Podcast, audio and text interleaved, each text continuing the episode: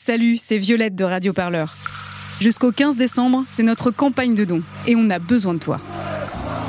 Depuis 5 ans, nos journalistes t'emmènent aux quatre coins du pays pour vivre les combats, les espoirs et les joies de celles et ceux qui se mobilisent pour changer le monde. Et tout ça sans milliardaires pour payer nos salaires Et pour que ça continue, on a besoin de ton soutien. Rendez-vous dès maintenant sur radioparleur.net slash don pour soutenir le seul studio de podcast qui ne lâchera jamais l'affaire. Radio Parleur, le son de toutes les luttes. C'est l'heure de l'actu des luttes.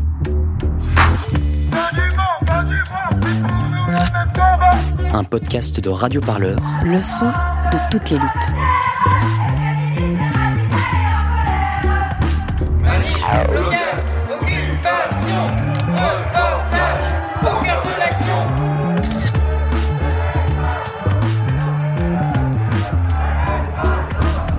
Entre flashball et lacrymo, Radio Parleur dans son micro. Mais on parle pas de violence Venez, on marche Radio Parleur, le son de toutes les luttes. Dites, est-ce que vous êtes déjà allé faire un tour en free party? Le gros cliché, c'est un mur de son, des punks, des dreadeux qui secouent la tête et souvent beaucoup, beaucoup, beaucoup de poussière.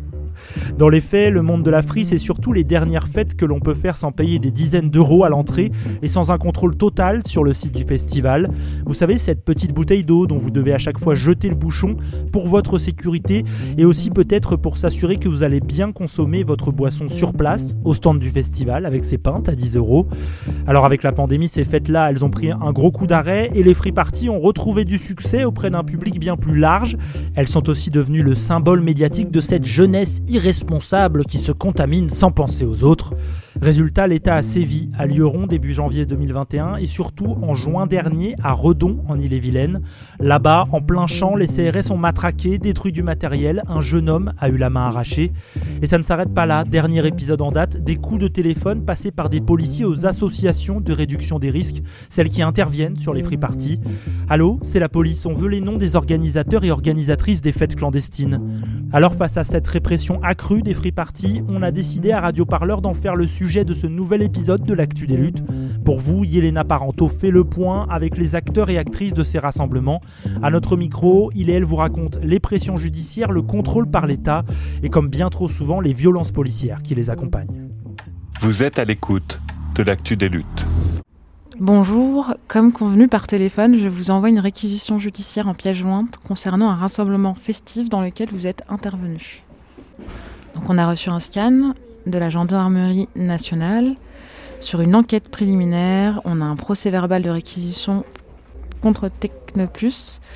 Magistrat autorisant la réquisition, monsieur le procureur de la République, tribunal judiciaire de Nantes, 44 000. Prévoyant la réquisition, article 77, alinéa 1 du Code de procédure pénale. Requérons, responsable local de l'association Technoplus à l'Ouest. Et à ce moment-là, euh, il me demandait au fait au téléphone euh, le nom du responsable légal et il était tellement menaçant que j'ai même pas pu lui donner un nom en fait. J'étais pas en mesure de, de faire quoi que ce soit. Alors moi c'est Shainez, je vais bientôt avoir 29 ans euh, ce mois-ci. Ça fait depuis 2014 que j'ai rejoint Technoplus. Je suis membre actif depuis, bah, depuis que je suis rentrée. Et dernièrement j'ai été salariée du coup à Technoplus sur l'antenne de l'Ouest euh, en tant que cordeau d'antenne. Alors notre asso, elle s'inscrit dans ce qu'on appelle euh, la santé communautaire. Le but c'est pas de les nier ou d'empêcher les gens de prendre des risques, mais plus de leur donner des moyens en fait concrets de réduire les risques et d'élaborer des stratégies individuelles, voire collectives, autour de ça et euh, penser en fait notre santé d'un point de vue pragmatique. Coup, je voulais revenir sur euh, donc euh, le PV euh, du procureur de Nantes que vous avez reçu au mois de septembre. C'est ça, ouais. Si tu peux revenir un peu sur ce PV, m'expliquer ce qui peut-être été dit dedans. Avant toute chose, avant d'avoir reçu ce PV, en fait, on a reçu un appel que j'ai eu. Au moment des faits, j'étais salariée de Technoplus et euh, j'avais le téléphone de l'assaut et donc du coup, euh, bah, je réponds à un appel d'un gendarme, d'un fonctionnaire de, de la gendarmerie, assez menaçant.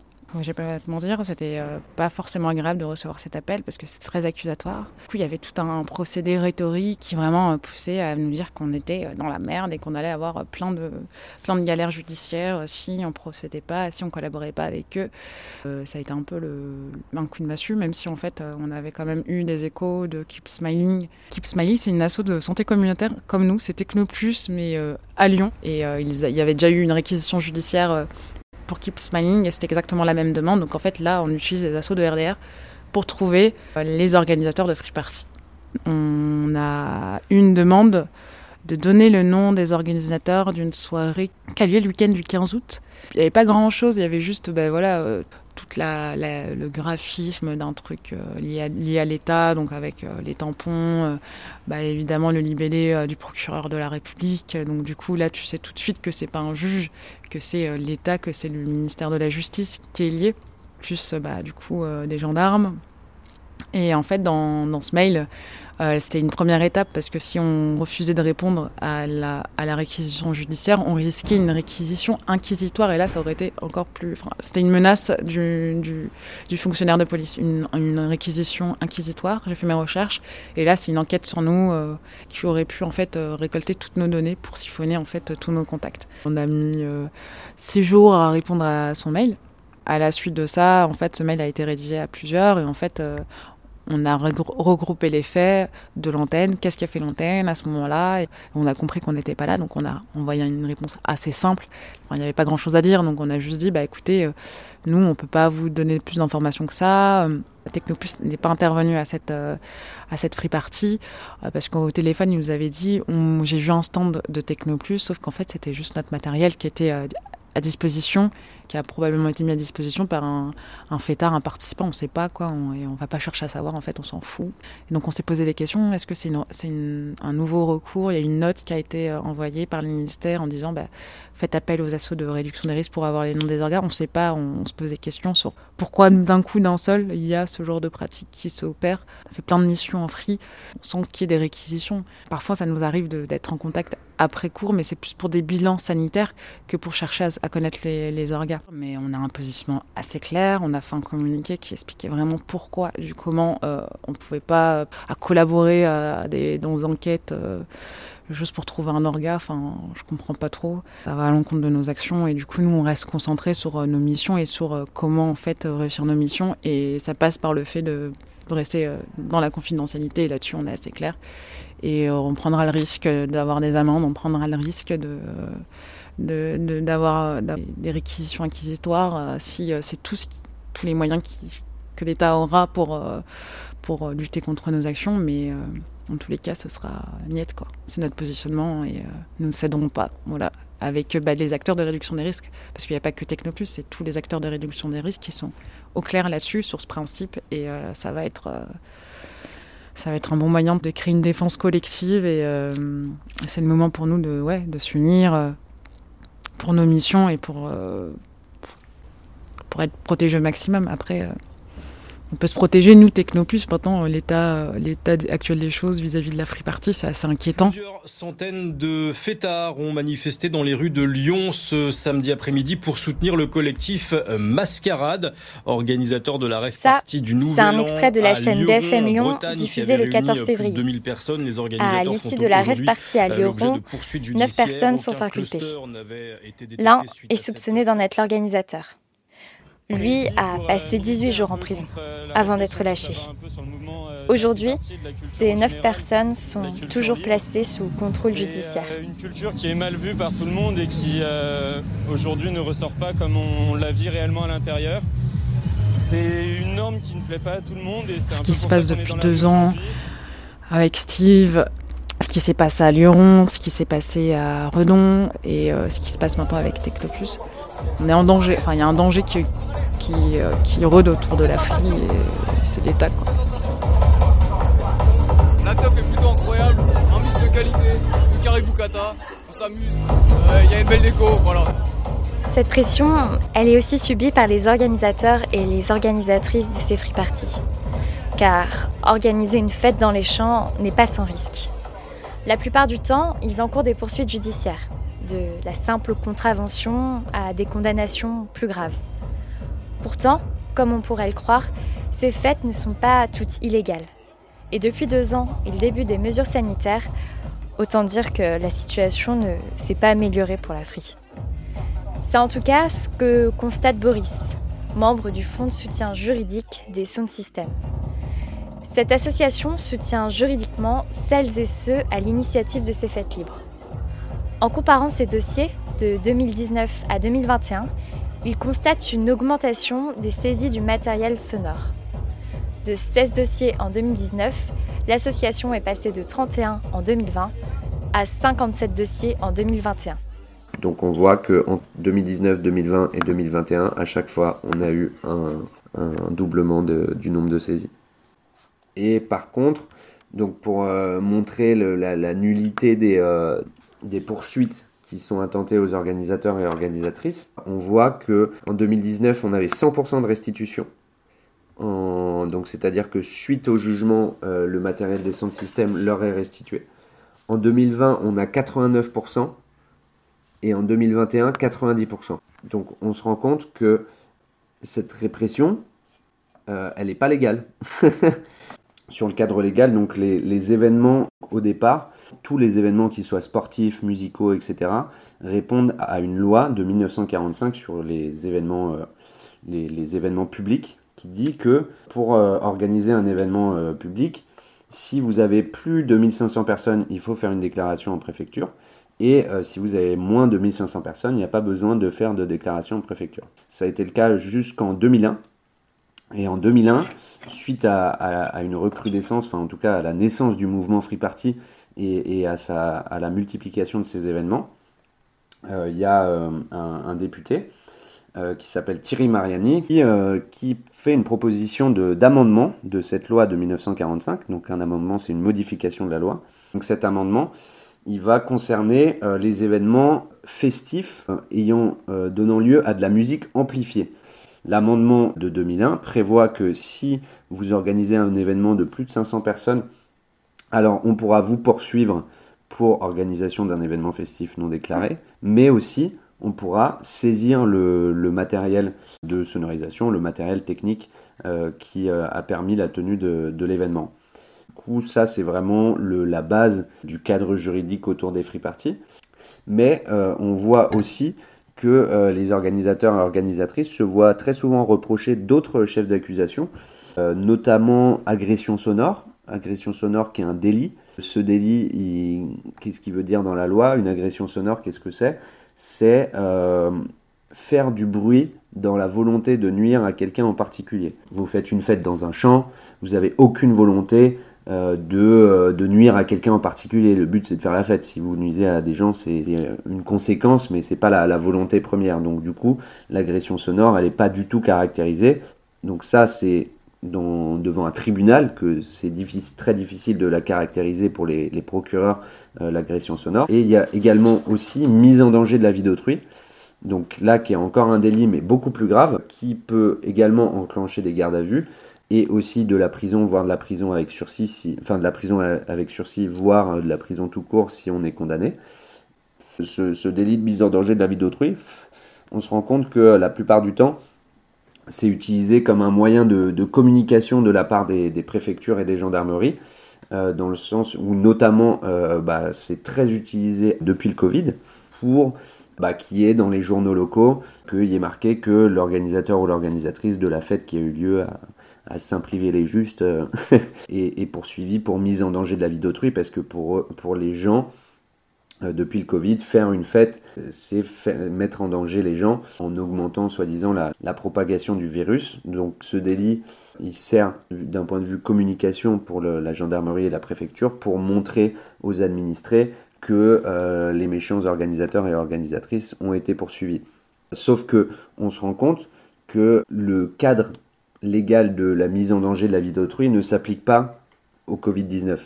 Et ça, la justice et les forces de l'ordre le savent plutôt bien. Et donc du coup, ils, poursuivent les organisateurs pour mise en danger de la vie d'autrui, mais pas par rapport euh, à l'épidémie de Covid, mais par rapport à, euh, la plupart du temps, le site qui a été utilisé, donc le lieu de l'événement, qui serait soi-disant euh, pas adapté à l'événement, donc mettrait en danger les gens.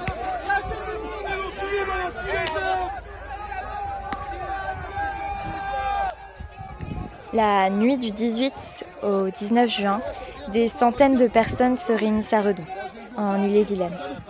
Ils viennent assister à une free party en hommage à Steve Maya Canisso, ce jeune homme décédé en 2019 lors de la fête de la musique à Nantes. À Redon, la nuit ne fait que commencer, mais les forces de l'ordre sont déjà là. Très vite, ils interviennent, et ces jeunes venus danser vont assister à 7 heures d'affrontement. Vous les entendez, ces éclats? Ils viennent de la vidéo réalisée par le journaliste Rémi Buzine. Sur les images, on voit des fêtards immergés sous des nuages de lacrymés. Seb fait partie des volontaires de Technoplus. Et ce soir-là, il est venu secourir les blessés. Donc le samedi 19 juin, l'équipe de Technopolis s'est mise en route. Vu l'appel à la mobilisation, euh, ça nous semblait potentiellement être une grande fête. Euh, du coup, on a mobilisé les différentes équipes de Technoplus. Nous avons suivi euh, l'infoline comme fait le public pour se rendre sur site. Nous sommes arrivés vers 3h du matin sur Redon avec pour nous un premier barrage de la gendarmerie locale, je pense. Ils n'avaient pas beaucoup d'informations. C'est nous qui les avons prévenus que, d'après nos informations, il y avait un blessé grave sur site, une main arrachée, et qu'il n'y avait pas d'équipe de, de secours. Bon, ils en ont référé à leur hiérarchie. Ils étaient un peu paumés, visiblement. Devant le constat qu'en effet, ils savaient qu'il n'y avait pas de secours sur place, ils nous ont laissé passer assez rapidement. On a quand même décidé, parce qu'on avait des retours euh, de, des fêtards qui, remontaient vers les véhicules, que euh, c'était grave ce qui se passait. C'était un peu une situation de guerre sur place, euh, que les tuffeurs étaient, dans des champs et qu'ils étaient chargés constamment de grenades, bon voilà, par les forces de l'ordre. On a donc décidé de, scinder l'équipe en deux et d'envoyer des équipes un, peu en mode secouriste sur place avec des sacs à dos avec du matériel de soins des sacs de maraude pour essayer de voir ce qui se passait sur place, faire un repérage et puis euh, essayer d'intervenir auprès des victimes s'il y en avait. Nous sommes, euh, nous sommes descendus vers l'hippodrome. C'était un peu la panique. Hein. Le monde courait, euh, il y avait des cris partout. on n'y voyait rien. C'était du gaz lacrymogène partout. Du coup, nous, on a dû se, couvrir pour, pour essayer d'y voir un peu plus clair d'avancer dans ces nuages de gaz. Il y a des grenades, des grenades qui explosaient au milieu des nuages euh, de fumée. On a croisé euh, plusieurs personnes qui étaient blessées par des éclats, euh, qui étaient brûlées. Nous-mêmes sur place, on a de nouveau scindé les équipes en deux, trois. Ça posait la question de savoir si on soignait les blessés sur place, si on cherchait à les déplacer pour les éloigner du gaz, des choses auxquelles on n'est pas habitué. C'est pas un théâtre de guerre les lieux sur lesquels on intervient, c'est des, théâtres de, de fête. Vers 4h30, 5h, on est remonté vers les véhicules Déjà parce que devant un peu l'impuissance, on ne pouvait pas faire grand-chose, il y avait trop de choses à faire et, on, voilà, on n'avait pas de lieu fixe pour euh, accueillir les gens. Le jour se levait, du coup on est rentré dans un champ et c'était assez éloigné de, la zone de conflit. Et du coup on s'est installé, on a, on a réfléchi à savoir comment on allait s'installer. Et puis euh, les charges ont repris assez vite, ça faisait une demi-heure qu'on était sur place, euh, on n'avait pas encore euh, installé le, moindre campement que, les gaz ont repris. On a vu arriver les blessés de la nuit qui n'avaient pas pu être soignés, plus les blessés de, la charge policière. et de jour, c'était encore plus navrant, c'est-à-dire qu'il y avait des gens qui étaient gravement blessés, c'est-à-dire des éclats de grenades dans les jambes, des brûlures au visage, des impacts de, de tirs au visage. Il y a une grenade, qui a été utilisée mais qui n'a pas explosé. Et c'est ça qui est extrêmement dangereux, c'est que euh, comme elle n'a pas explosé, elle peut, euh, si quelqu'un on a dû euh, gérer ça tout en montant une installation de fortune, mais en tous les cas pour, pour réceptionner les gens, accueillir les gens. Et ça a été le gros de notre activité, ce qui est un peu un non-sens. On est là pour informer, faire de la réduction des risques, de la prévention. Alors que là, le gros de notre activité, c'était du soin, c'était de la bobologie. Il faut savoir que depuis le, début de, notre intervention, on était en contact avec les, autorités, que ce soit euh, notre tutelle, c'est-à-dire le ministère de la Santé, qu'on a constamment demandé à ce qu'il y ait les secours qui viennent sur place. Du coup, on a appris très rapidement que les secours euh, ne pouvaient pas accéder au site. C'est-à-dire que l'autorité, euh, les gendarmes, donc la préfecture, donc le ministère de l'Intérieur interdisait le secours aux personnes sur site en priorisant une action d'ordre public face euh, aux besoins euh, de santé publique. Après la stupeur et, euh, la, tristesse, il y a la, Il y a la colère qui nous a habité un peu. et puis l'envie de, témoigner de, ne pas se taire en tous les cas. Parce que c'était grave. c'était grave dans l'attente de nos missions de santé publique. C'était grave d'un point de vue sociétal on a réfléchi à ce qu'on pouvait faire. On, avait l'envie de, pouvoir porter plainte au nom de l'association, notamment pour euh, la mise en danger euh, de, volontaires. Une, réelle mise en danger, hein. c'est pas juste euh, on a eu peur, il y a des gens qui ont été agressés, qui ont été visés, qui ont été l'objet de, de tirs. notre dispositif qui est visible, qui est reconnaissable, où on avait communiqué sur, son emplacement, sur comment on pouvait le reconnaître, qu'on a été visé sciemment par les forces de l'ordre. Voilà, les gens font la fête, ils sont en train de noyer des gens dans des nuages de lacrymogènes de fous, de fous, de fous, de fous. De fous, les gens respirent, font juste la fête, ils sont, ils sont, sont intervenus d'une violence, aucune sommation, rien du tout. Il y a des gens qui font des malaises. Ah, du coup, le premier élan et l'envie euh, a été euh, euh, de, pouvoir porter cette, cette attente devant un tribunal, de porter plainte devant la justice. Très vite, on s'est avéré que c'était compliqué. c'était compliqué en, en tant qu'association, c'était même pas possible de le faire. Et qu'il aurait fallu que individuellement les personnes portent plainte et que euh, en l'absence de, blessures physiques constatables, en plus, c'était, euh, ça avait très peu de chances d'aboutir. Et puis il faut rappeler que les personnes étaient euh, choquées psychologiquement et que porter plainte dans cette situation, il faut, il faut du temps, il faut de l'accompagnement et, on n'a pas ces moyens-là. Du coup, on s'est appliqué à faire ce qu'on fait, ce qu'on fait depuis des années, c'est-à-dire essayer de, de rendre au plus juste possible le témoignage et le regard de l'association sur euh, des choses qu'on observe. Et là, en l'occurrence, ça s'est traduit par un communiqué de presse euh, avec un déroulé euh, de, notre activité, de nos communications, de nos constats tout au long de, notre intervention sur Redon. À défaut de pouvoir saisir la justice, les médias puissent relayer une parole bah, juste, puisque c'est pas de l'approximation, c'est des, faits qu'on ramène. Euh, puisque nos politiques ont du mal euh, à faire les choses euh, sans, être forcés de les faire, et bien qu'il y a une pression qui s'exerce et que peut-être la politique se saisisse aussi de ce sujet et de poser des questions de fond, des questions sur est-ce que est-ce qu'à travers ça c'est pas certes une jeunesse qui est ciblée, une partie de la jeunesse, mais une culture. Bah voilà, encore aujourd'hui, on est, on est saisi euh, des fois par des peurs, euh, des, peurs sur le terrain. Euh. les forces de l'ordre, elles devraient être un, partenaire pour nous et elles devraient être source de, de sécurité pour les participants. Aujourd'hui, les forces de l'ordre, elles font peur aux participants. Et nous, on ne peut plus les considérer comme des partenaires. On est obligé de s'en méfier. C'est triste, la sécurité, l'ordre public devrait euh, être en, bonne logique avec euh, la protection, la santé des personnes, de la population. En tous les cas, sur le papier, euh, ça devrait aller dans le même sens. et là, c'est pas le cas. On comprend pas. On, on comprend pas.